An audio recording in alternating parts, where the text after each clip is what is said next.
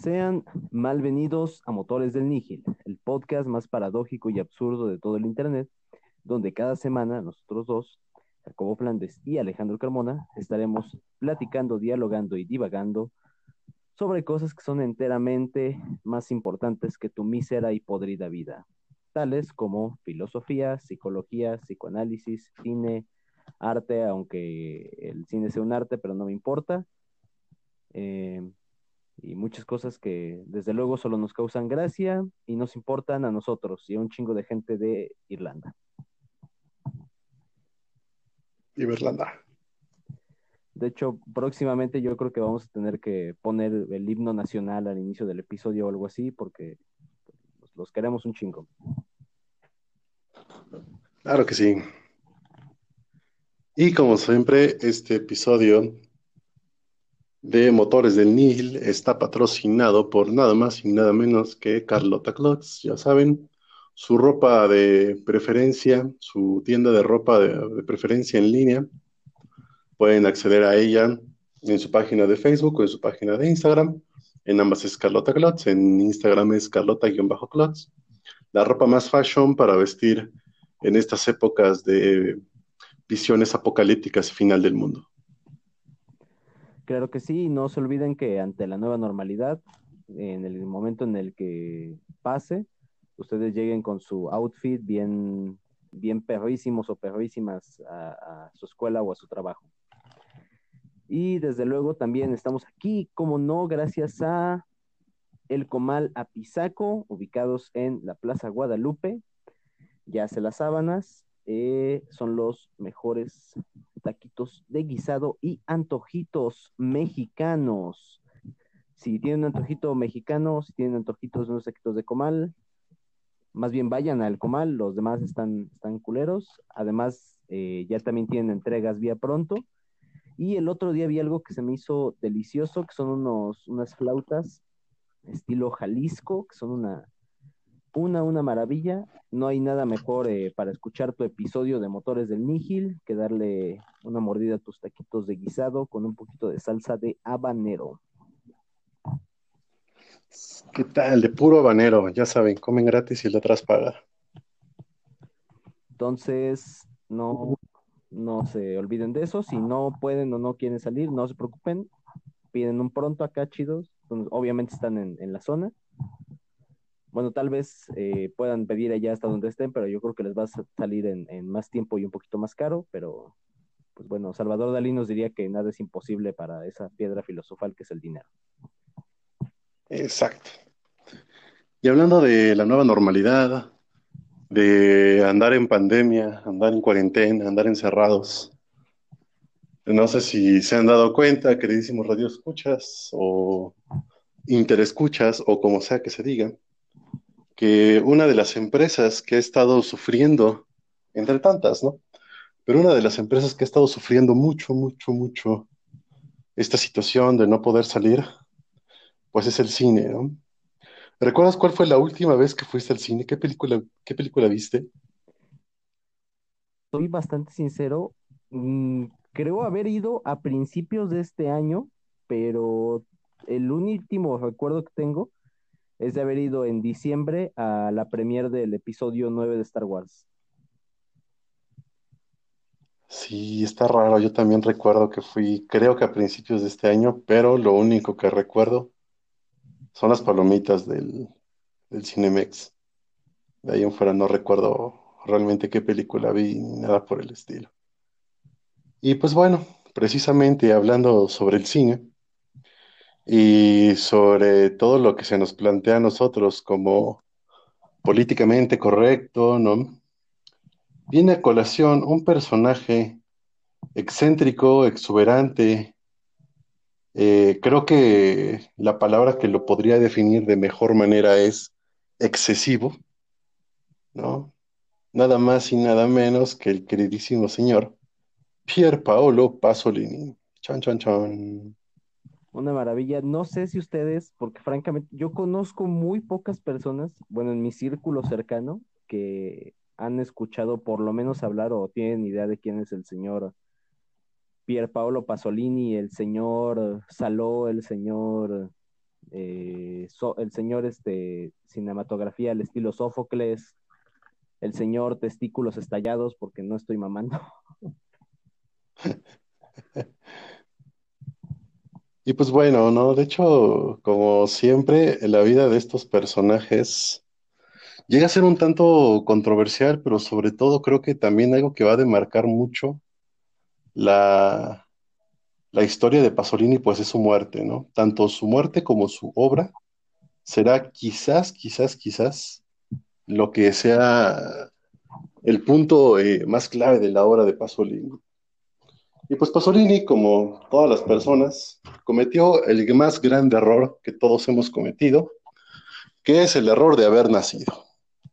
Nace el buen Pasolini por allá de este eh, ah, ya me acuerdo el año, nace por allá del 5 de marzo de 1922, en una ciudad que, lo siento, uno tiene que pecar de ser bordo, pero es la ciudad de Bolonia, Italia, ¿no?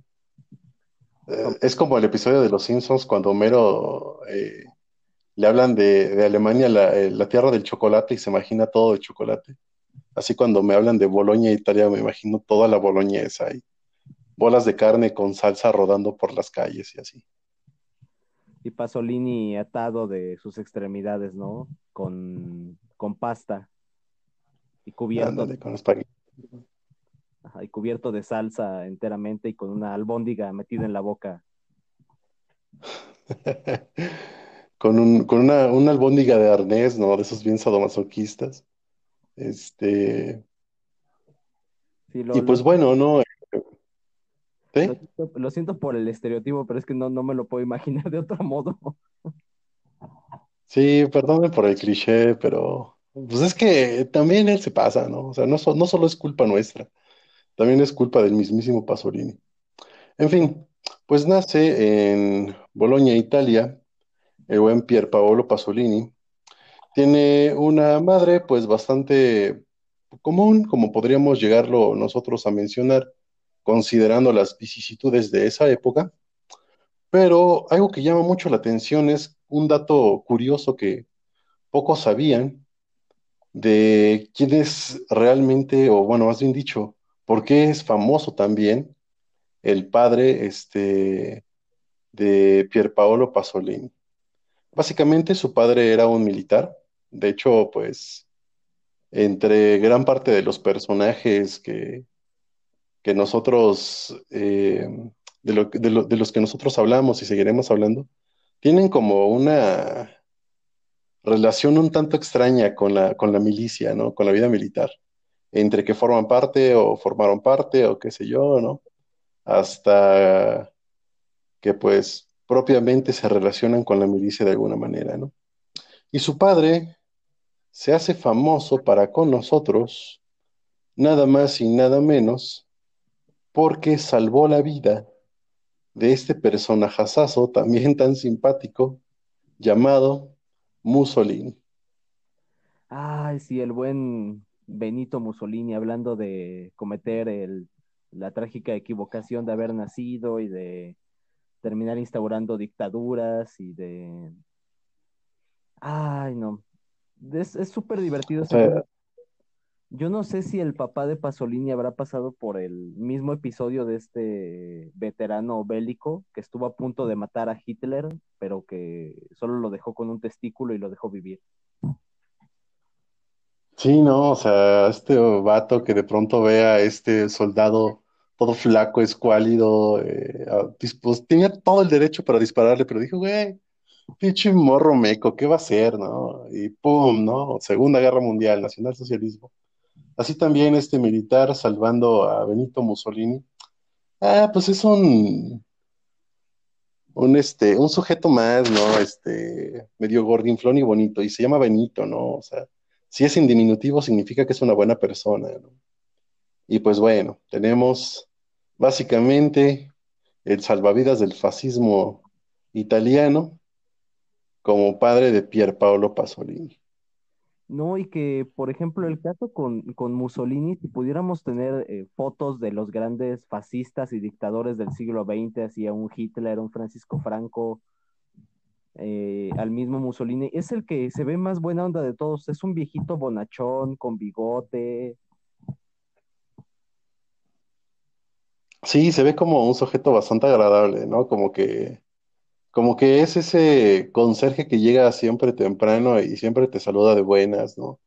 O ese señor de que va repartiendo pan en su coche con la canción del panadero con el pan y que siempre te recibe con una sonrisa, ¿no? Mientras que pues puedes ver la cara de Hitler todo raro, ¿no? Pues Benito se ve bastante, bastante simpático, ¿no? Y pues bueno, ¿no? Otra cosa que, que también cabe resaltar, ¿no? Yo creo que sin querer estamos haciendo una suerte de perfilación, eh, pero parecería que a muchos de estos grandes personajes, desde su más tierna infancia, ya se ve para dónde le tiran, ¿no? Ya se ve para dónde van. Y es que, pues, mientras uno a los 9, 10, 11, 12 años está dándole duro al PlayStation, ¿no? O volándose el cambio de las tortillas para gastarlo en las maquinitas y demás, pues a esas tiernas edades, pues el buen Pier Paolo ya tenía una este, afición muy grande por la lectura.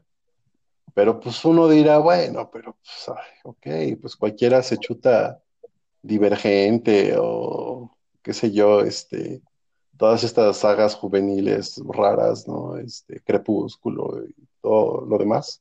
Bajo la misma estrella. La estrella, ¿no? ese de Bajo la misma estrella es de una morra con cáncer, creo, ¿no? No me acuerdo. Ajá, una tipa con cáncer. De hecho, la, la premisa no, si la vemos en general la premisa, o sea, no, no está tan mala. El problema es cuando le ponen los sentimientos mecos adolescentes de esta generación. Es como la, la novela de. ¿Cómo se llama este güey? El de Verónica decide morir. Ah, Pablo Coelho, creo. Ajá. O sea, la, la, trama y la idea original está muy bien, está incluso bastante nil, ¿no? Pero ya después al final le ponen la parte bonita y los sentimientos bonitos adolescentes mecos.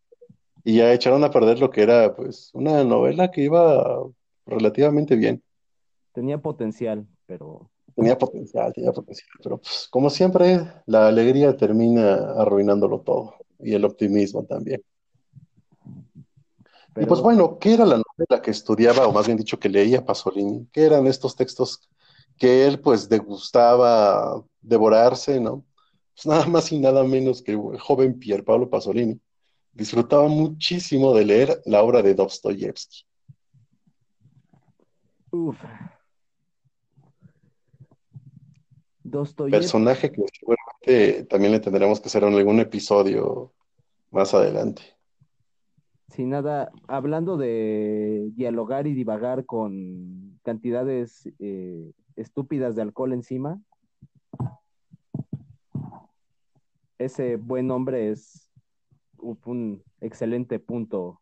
Es como la, la arista superior de una pirámide, algo así. Ahora imagínate, yo creo que si en estas épocas le regalas a un niño de esas edades, ¿no? 10, 11, 12 años, eh, Crimen y Castigo o los hermanos Karamazov, una no la lee y dos si lo lee, probablemente te acusen por daños este, o por violencia contra los menores, seguramente, ¿no? Y pues bueno, este, incluso desde edades muy, muy, muy, muy tempranas, estamos hablando pues, por ahí de su adolescencia, eh, ya incursionaba en el mundo de la poesía, ¿no? O sea, a pesar de que lo conocemos primordialmente como cineasta, siempre él se definió a sí mismo como un escritor, ¿no? Y sobre todo por este, la poesía. Aquí es donde también viene a colación un poeta que también lo marcó demasiado, ¿no? Y por el cual pues parecería que, que, este, que tuvieron algo de común en cuanto a, en cuanto a, su forma de ver el mundo, a su forma de ver la vida, que fue nada más y nada menos que el buen Rimbaud.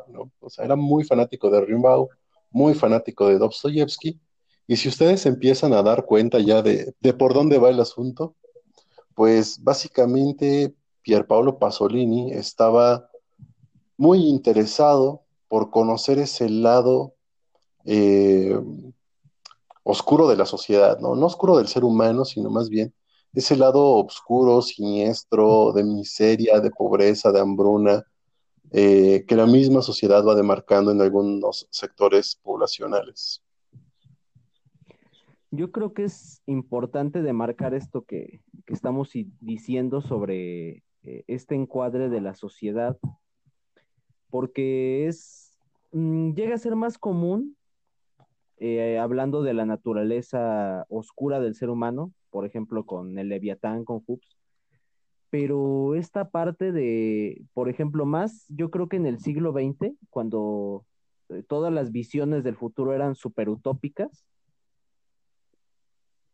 y que te pase encima una segunda guerra mundial se me hace muy, muy chingón. Sí, realmente, eh, claro, podemos hablar mucho del llamado lado oscuro de lo humano, pero también viendo que a nivel social, ¿no? A nivel de estructuras sociales, pues igual, ¿no? O sea, no puede escasear la miseria no puede una sociedad eh, estar exenta de pobreza, de pudredumbre, en cualquiera de los este, de las organizaciones políticas que ustedes se lleguen a imaginar, ¿no? Comunismo, socialismo, capitalismo, eh, libertarios, neolibertarios, este, fascismo, etc., etc., todo lo que ustedes quieran ver, siempre habrá precisamente un lado amargo, un trago bastante amargo, en cualquier representación social que lleguemos a ver, ¿no? Y creo que Pasolini es muy puntual en dar tanta, tanta, tanta atención en eso, ya que de hecho sus poemas, si bien llegó bastante tarde para la repartición de títulos de poeta maldito, pero sus poemas tenían esa connotación, ¿no? O sea, era como un poeta post maldito, ¿no? No sé si podríamos llamarlo así, una suerte de poeta post maldito, que también le daba eh, este lado un tanto amargo, ¿no? De, la sociedad, ¿no? Pero entintada con un marxismo, pero un marxismo un tanto exagerado, un marxismo, casi yo me atrevería a decir hasta fanático. Un marxismo que opaca y espanta al mismísimo Marx. Exacto, ¿no? O sea, justo así a un Marx volteando. Y pues bueno. Güey, era puro pedo.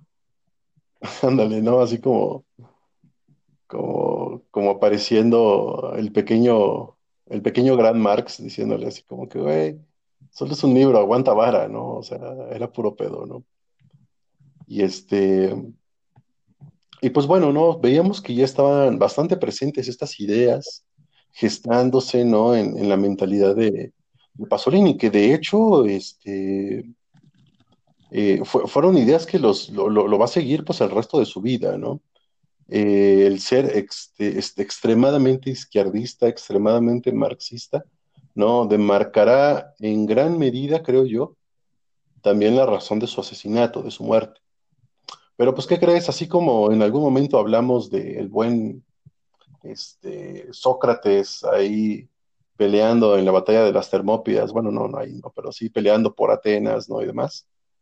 Eh, pues el buen Pierpaolo Pasolini también le entró al desmadre de la guerra, ¿no? También le entró a la Segunda Guerra Mundial.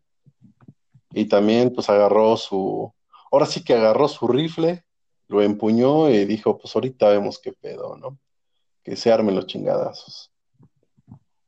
No, y por ejemplo, a mí el tema bélico es de las cosas que más, más me fascinan. O sea, me encanta el tema bélico, precisamente porque siempre el lado bonito, por ejemplo, de lo bélico es este, las historias heroicas, las historias de compañerismo, pero mi parte favorita son los cadáveres pudriéndose en las trincheras, enfermos de, no sé, de cólera o tifoidea o cualquier cosa que te mataba en esos años, de soldados abusando de sus compañeros. O de los cadáveres de sus compañeros. también, porque no, es más de abusando ya ni de los cadáveres completos, tal vez de la cabeza de sus compañeros solamente. Recuerden, aquí en Motores de Nihil apoyamos toda manifestación de la sexualidad que ustedes gusten. Son libres de ejercer la sexualidad de la manera que mejor les plazca, incluso si es con retazos de cadáveres de sus compañeros muertos en combate y explotados por una granada, ustedes pueden hacer lo que ustedes gusten con sus hoyos de su cuerpo. Y así entonces, este, esta imagen de la guerra nos puede dar también una, visión eh, muy peculiar de, cómo influye en la vida de, un gran pensador, de un gran artista, de un gran teórico, el exponerse ante el horror, quiero yo pensar hasta ahorita, el horror más grande de, la humanidad, que son las guerras. Eh, y pues bueno, ¿no? Lo vimos con Sócrates, lo vimos como, pues, este, Dalí medianamente pudo huir, ¿no? De todo ese desmadre, este, a Nueva York, ¿no? Este, y demás, ¿no? Galileo escapando ahí, brincándose el oficio de la Santa Inquisición, ¿no? Y entonces, este, pues, Pierpaolo Pasolini sí entró en, creo que hasta ahora sigue siendo considerado el, el evento bélico más grande, ¿no? Este, en la historia de la humanidad, que es la Segunda Guerra Mundial. Pero, pero, pero, pero, antes de que ustedes imaginen a un Pasolini ahí, este tipo Rambo, ¿no? Con su bandana en la cabeza, con una ametralladora este, de calibre 50 en una mano, ¿no? Disparando a cabezas de nazis y demás. Desafortunadamente debo de decirles que pues, el buen Paolo Pasolini fue capturado por los nazis y fue metido en un campo de concentración y ahí quedó gran parte de la guerra. Que eso igual está verguísima ser parte de un, de un campo de concentración y es igual de, este tema de, estas catástrofes humanas. En primero, lo que más me gusta es que es algo que nosotros mismos nos hacemos a nosotros mismos, o sea, eso me, me encanta, me fascina del tema bélico. Y segunda es que la mayoría de veces cuando reclutan soldados, que son chavitos para carne de cañón, les hacen todo este lavado de cerebro en el que te hacen ver como un héroe, que vas a tener un montón de tipas eh, enamoradas de ti por tener un uniforme y, pendejadas así, y cuando llegas, pues no, te atraparon los nazis, te metieron en un campo de concentración, te hicieron un tatuaje todo culero que tú no querías. pues ya, ¿no? que es algo, este, digo, ah, luego de vez en cuando se me critica a mí mucho por porque soy fanático de las películas de Rambo, ¿no? Pero es que en Rambo 1 lo demuestra, ¿no? O sea, eres acá el mero, mero guerrillero, boina verde, boina azul, boina lo que sea. Llegas eh, después de un proceso bélico, ¿no? Y, en realidad la sociedad te da la, espalda, ¿no? O sea, te rechaza completamente, más allá de recibirte con los brazos abiertos como un héroe, pues Nel, ¿no? O sea, vas para afuera, ¿no? O sea, eres rechazado completamente. Este, y entonces, pues propiamente al, al buen Pasolini le tocó vivir estas desventuras de lo que es este, la guerra, ¿no? Y ahora bien, pues vemos qué pasa con mucha gente que fue a la guerra, ¿no? Regresa y, por ejemplo, los clubes de motociclistas empezaron así, ¿no? Este, gente que regresa de la guerra y empieza a andar en moto y hacen clubes y demás. Eh, y lo que hizo Pier Paolo Pasolini, pues no sé cómo llamarlo, ¿no? Él regresa de la guerra y pues termina sus estudios en literatura, porque pues hashtag ya tengo bien en claro todo lo que quiero, ¿no? Desde morro la escritura, ok, un proceso bélico, ok, me capturan los nazis, ok, me liberan los nazis, y pues a lo que estaba, ¿no? Que es la escritura propiamente.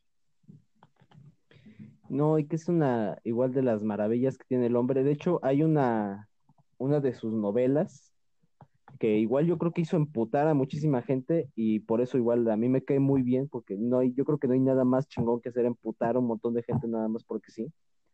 Escribe esta obra en pleno siglo XX posguerra que se llama Petróleo.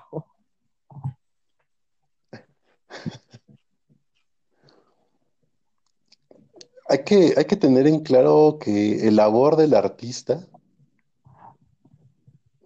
me parece que la labor del artista siempre debe de ser eso, ¿no? De, recurrir a, todo eso que incomode y mostrarlo de la manera más magistral posible, ¿no? Y, o sea, hacer algo que, sepas que va a hacer emputar a la mayoría de las personas, pero que aún así, por más emputadísimos que uno pueda estar, no deje de verse de manera estética, bella y hermosa como es el arte, ¿no?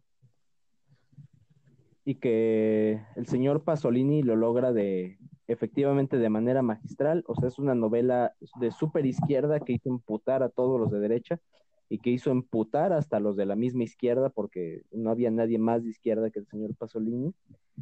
Y que de este Y es que eso es cierto, o sea, tienen a su amigo eh, Chairo, Facho, como lo quieran llamar, que tiene su playera marca Nike con el estampado del Che, que hasta incluso se tiene su boina con su estrellita roja, y que pues siempre está ahí exigiendo la revolución, carnel, que no sé qué, que mira que el gobierno, ¿no?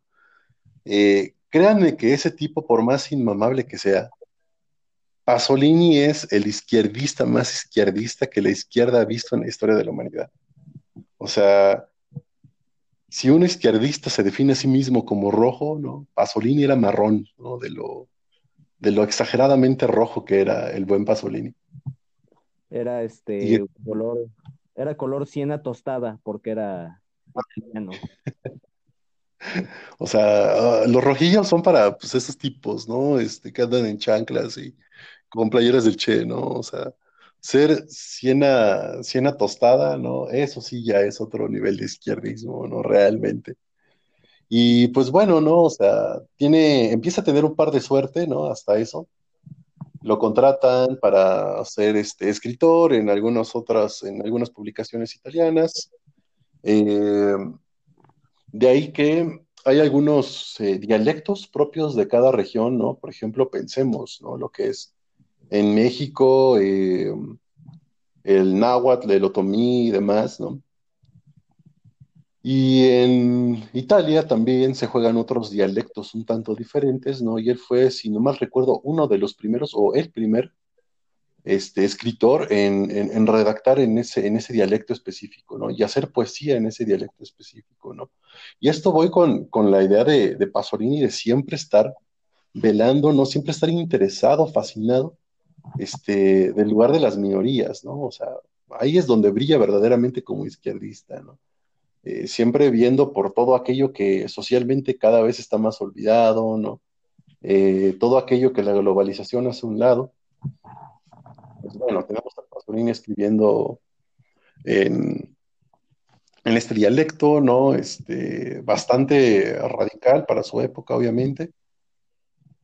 Y pues, como las siempre. cosas que me encantan de Pasolini como izquierdista es que Pasolini es el único izquierdista al que le perdono haber sido dueño de un Alfa Romeo. Que para Exacto, o sea, eso es de lo más eh, curioso, ¿no? no solo de un Alfa Romeo, ¿sabes que También de un castillo. La verga. O sea, el güey se compró, casi, casi, es más, no, no, no tiene mucho que estoy leyendo que está una hacienda entera, o sea, una hacienda ahí en el Peñón en venta. Para quienes no conocen el Peñón, hagan de cuenta que es eh, un bosque noruego eh, con tecnología e ideología de hace 100 años, ¿no? Este, perdido en el lugar más perdido del lugar donde vivimos, ¿no? Y, literal, o sea, había un, castillo en venta, un castillo, pero casi casi ya era este, ruinas, ¿no? O sea, estaba a nada de caerse, ¿no? Lo compra y lo empieza a, reconstruir, ¿no? Lo empieza ahí a remodelar. Y pues literal, ¿no? O sea, un izquierdista con un Alfa Romeo y con un castillo donde vivir, ¿no? O sea, ¿qué más puedes pedir siendo de izquierda? O sea, es el único cabrón de izquierda al que al que puedo decir que hizo eso y aún así lo puedo admirar. Aunque claro, ¿no? Ya habrá alguno que otro por ahí en nuestros escuchas que dirá, bueno, es que la izquierda y el comunismo eh, no, eh, no separa radicalmente la idea de la propiedad privada y bla, bla, bla, bla, bla, bla, bla, pero pues sí. O sea, Pasolini, ¿no? Pasolini. Creo que, por ejemplo, ¿no? Algo, algo interesante, ¿no? Ya, ya sabiendo que pues empieza como escritor, empieza a tener éxito, empieza a tener sus primeros este, intentos con la cinematografía, que era una suerte de género muy parecido al cine mexicano actual. Si ustedes se dan cuenta, todo el cine mexicano trata exactamente de lo mismo, de retratar cómo es la vida en México. Y, pues bueno, ¿no? La, las dos primeras películas de Pasolini pues eran, eran así, ¿no? Tenían ese propósito, ¿no? De relatar cómo es la, la, realidad, pero esta realidad pobre, esta realidad miserable, esta realidad humilde que se vive en la Italia de sus tiempos, ¿no? Medianamente éxito, ¿no? Medianamente le fue bien con estas películas. Y aquí es donde ya aparece el Pasolini que todos conocemos, el Pasolini hardcore, ¿no? El Pasolini, eh, pues obviamente que se forró de varo, ¿no? El Pasolini, don señor izquierdista, que es cuando decide una idea que a mí me parece brillante por lo simple que es, de llevar al cine eh, grandes éxitos literarios. Las Mil y Una Noches, por ejemplo, eh, um, Edipo Rey, ¿no? Ah, y pues la obra que creo que le costó la vida, ¿no? Saló los 120 días de Sodoma. Son cosas bellísimas. A mí, por ejemplo, de, Edipo, me encanta, hay un detallito en el que te muestra a lo largo de, la trama o de, la historia a un eh, flautista ciego tocando una melodía toda culera, así como las escalas musicales que eran de esa época, y que en el mero final de la película esa melodía toda culera se transforma en una melodía armonizada bajo escalas actuales y vemos exactamente un mismo Edipo ciego transitando en pleno siglo XX. Se me hace una cosa bellísima. Creo que ese mismo detallito se va a leer demasiado freudiano, ¿no? Pero creo que ese mismo detallito es puesto que esa película comienza con una, una suerte de contexto situado por ahí de los 20 la ropa, la indumentaria de los personajes son como que muy propios de la época de los 20 De pronto la historia sigue y cuando te das cuenta, pues sí, ya estamos en la Grecia antigua, ¿no? Y de pronto cuando nos damos cuenta, pues ya estamos en la época en la que se desarrolló ese filme, los 60 aproximadamente, ¿no? Como diciéndonos, pues mira, aquí está Edipo y Edipo quedó, llegó para quedarse, ¿no? Llega y trasciende generaciones y pasa a través de los tiempos y la historia es la misma, ¿no? Sí se, sí se da un toque un tanto freudiano ahí en esa pequeña interpretación. Este, pero pues me parece bastante brillante la forma en la cual aborda estos, este, estos clásicos de la literatura, ¿no? Y pues bueno, Las Mil y Una Noches, el de Camerón, em, y pues llegamos quizás a lo que es su obra más controvertida, ¿no? Nada más y nada menos que Saló los 120 días de Sodoma que antes, por ejemplo, igual de, repasar un poquito eh, a Saló, pues todos los inconvenientes en los que de hecho se desenvuelve su, muerte, que a la fecha es una de las cosas más misteriosas de, todo el mundo. Y de hecho yo creo que su muerte, mi, mi, hipótesis es que su muerte está también relacionada con la película de Saló, de hecho. Yo también creo, o sea, francamente creo que lo mataron por Saló, porque Saló también fue esas, de esas cosas que hicieron emputar a los de derecha, hicieron emputar a los de izquierda, hizo emputar a la iglesia, hizo emputar a, la mismísima mafia italiana, hizo pues a todos, o sea, no.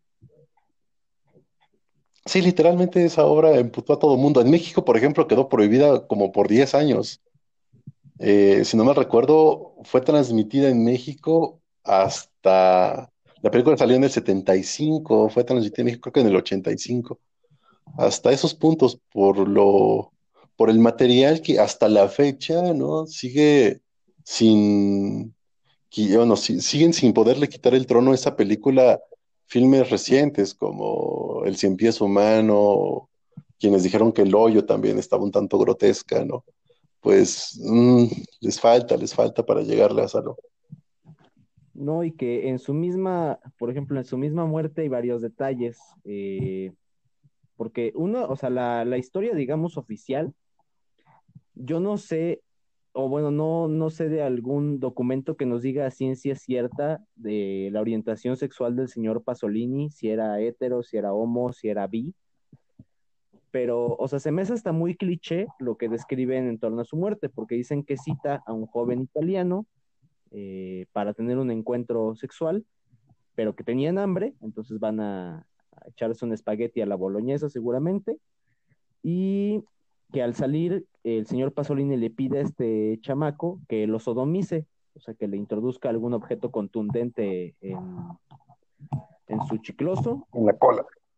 En la cola, y que al parecer este tipo se espanta, se espanta tanto que agarra putazos innumerables veces al señor Pasolini hasta matarlo, hasta dejarlo hecho machacas de biche, y se robó su Alfa Romeo. Que esto igual no estoy mamando. Encontramos las primeras inconsistencias, ¿no? O sea, es un, un vato, ¿no? Un, un tipo joven, realmente joven. De hecho, este, por ejemplo, en, en, en la en la cinematografía de Pasolini es muy constante que aparezca un actor, un actor joven que aparece casi en todas sus películas. Este, ah, casi olvidaba Teorema, también es una gran película. Este, que aparece realmente en todas sus películas, ¿no? Y, se suponía que, o se decía que pues ese tipo era una suerte de pareja amante de Pasolini. Y entonces, pues este Pasolini contrata a un joven, ¿no? O más bien dicho, no contrata, ¿no? Porque no estaba ahí como, como prostituto, ¿no? Sino que más bien eh, acuerdan el verse, acuerdan tener un encuentro, ¿no? Y pues el muchacho ya sabía, ¿no? O sea, pues, eres gay, ¿no? Por lo menos le entras a todo ese desmadre de la sodomía como para poder asustarte porque te pidieron que le metieras un objeto por la cola, ¿no? O sea, ahí, ahí empieza la primera inconsistencia, ¿no?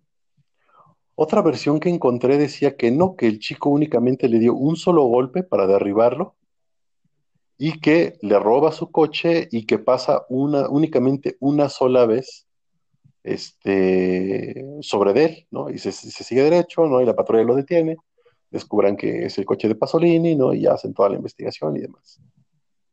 Que igual, por ejemplo, en la, en la investigación, no estoy mamando, yo lo encontré así, decía que tenía los testículos estallados, o sea, no, y eso a mí, no sé, me, me daba un chingo de risa porque puedo imaginar, o sea, los testículos aplastados, pero no sé, se me hace muy diferente el, el adjetivo, el, más bien el verbo aplastar al verbo explotar o estallar. O sea, si, si ustedes pueden tener imaginación, ¿no? Y se imaginan unos testículos aplastados, eh, yo visualizo, ¿no? Un, un par de tortillas, ¿no? De, sangre y escroto, ¿no? Este, en el pavimento. Pero estallados es como si por dentro reventaran y volaran en mil pedazos, ¿no? Y una, únicamente quedara una suerte de cráter donde antes había testículos, ¿no? Podemos decir que en efecto, ¿no? Tal vez al buen Pasolini le explotaron los testículos de tantos huevos que tenía como para sacar o atreverse a grabar este tipo de películas y hacer este tipo de cines, ¿no? Así que hasta cierto punto es una metáfora bonita el hecho de tener los testículos estallados. No, y que también aparte no estoy, también no estoy mamando, o sea, una mujer que, que está su, su declaración como la primera persona que, que encuentra el cadáver, o sea, el, el sujeto ya muerto, dice, no estoy, o sea, insisto, no estoy mamando, o sea, la, la, mujer dice que el cuerpo estaba tan madreado, o sea, tan aplastado, tan machacado, tan hecho ceviche y olía ya tan mal que ella creyó que era un montón de basura, o sea, literal era un montón de basura y que la misma ropa era más bien como las bolsas desgarradas. O sea, ¿hasta qué punto que pierdes completamente la forma antropomórfica, ¿no? Bueno, la forma de ser humano, ¿no? Perdón por la, redundancia. Este, que, pues te confunden con una pila de basura nada más, ¿no? Mi hipótesis es que, pues, en efecto, esta cita se lleva a cabo, ¿no? En efecto, el chico, entre comillas, muy entre comillas, sabía que, la, que el resultado de esa cita iba a ser una eh, relación sexual homoerótica ahí, ¿no? pero que esto, esta cita ya estaba planeada, ¿no? O sea, que el chico no era un chico que se dedicara a buscar Sugar's Daddy con Alfa Romeo y Castillos, ¿no? Sino que pues igual y algún grupo extremista que pues simplemente no quería a Pasolini, pues decide, decide, decide contratar al muchacho para decirle, oye, vas a seducir a este vato, te va a citar en tal lado, lo llevas a tal lado, le dices que tienes hambre, y pues nosotros nos encargamos del resto, ¿no? y tú pues, te puedes pelear con un Alfa Romeo. Que también lo que yo creo igual pudiera ser que, que también lo tomaron este chavo de chivo expiatorio, porque una, una declaración más reciente dice que, o sea, cambió su declaración un chingo de años después diciendo que unos tipos, de hecho, los, como que los, eh, los atraparon y que a este tipo lo amenazan con hacerle cosas a él y a su familia y que por eso se termina declarando culpable. Lo peor de todo este desmadre es que este tipo, que es el que conoce la verdadera historia, que es el que conoce lo que verdaderamente pasó y cómo murió el señor Pierpaolo Pasolini el señor Testículos Estallados, no tiene mucho que se murió. Así que lo siento, pero nos quedamos con el misterio de cómo murió Pasolini. Sin embargo, estoy seguro, podía apostar lo que yo quisiera, a pensar de que fue un asesinato perfectamente bien planeado, ¿no? O tenía, tenía todo, todo, todo, todo para, para ganarse enemigos de izquierda, derecha, del clero, de la mafia, o sea, el Pasolini tenía para ganarse enemigos a todo el mundo, ¿no? Y así es como se cuenta el final de la vida de este gran personaje, este gran cineasta, ¿no? Que nos deja, pues, sobre todo una obra eh, literaria, poética, pero famoso por su obra este, cinematográfica, ¿no? Creo que ya es muy riesgoso, considerando los millones que se mueven en la industria del cine, eh, lanzarse a hacer una película de esta índole, ¿no? casi siempre las películas con tinte gore, ¿no? Pues hablemos de Hostel, de Saw, de, bueno, de toda la saga que es Saw, o El Cien Pies Humano, tiene más que nada la intención como de hacer gore, ¿no? Gore y ya, ¿no? Pero poner una historia de trasfondo, poner toda una estructura, preocuparse por la correcta y bellísima actuación de todos los personajes en Saló, creo que ya no estamos en tiempos para encontrar un cine tan, pero tan, pero tan bien pulido y, este, y creado como este.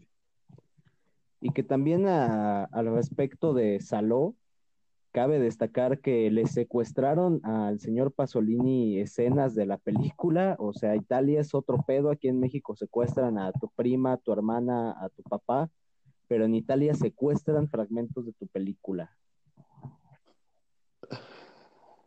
Y, pues mucha, mucha gente se habla, por ejemplo, de lo, del papel de los actores, ¿no? En salón, ¿no? Así como que, ay, quedaron traumatizados de por vida.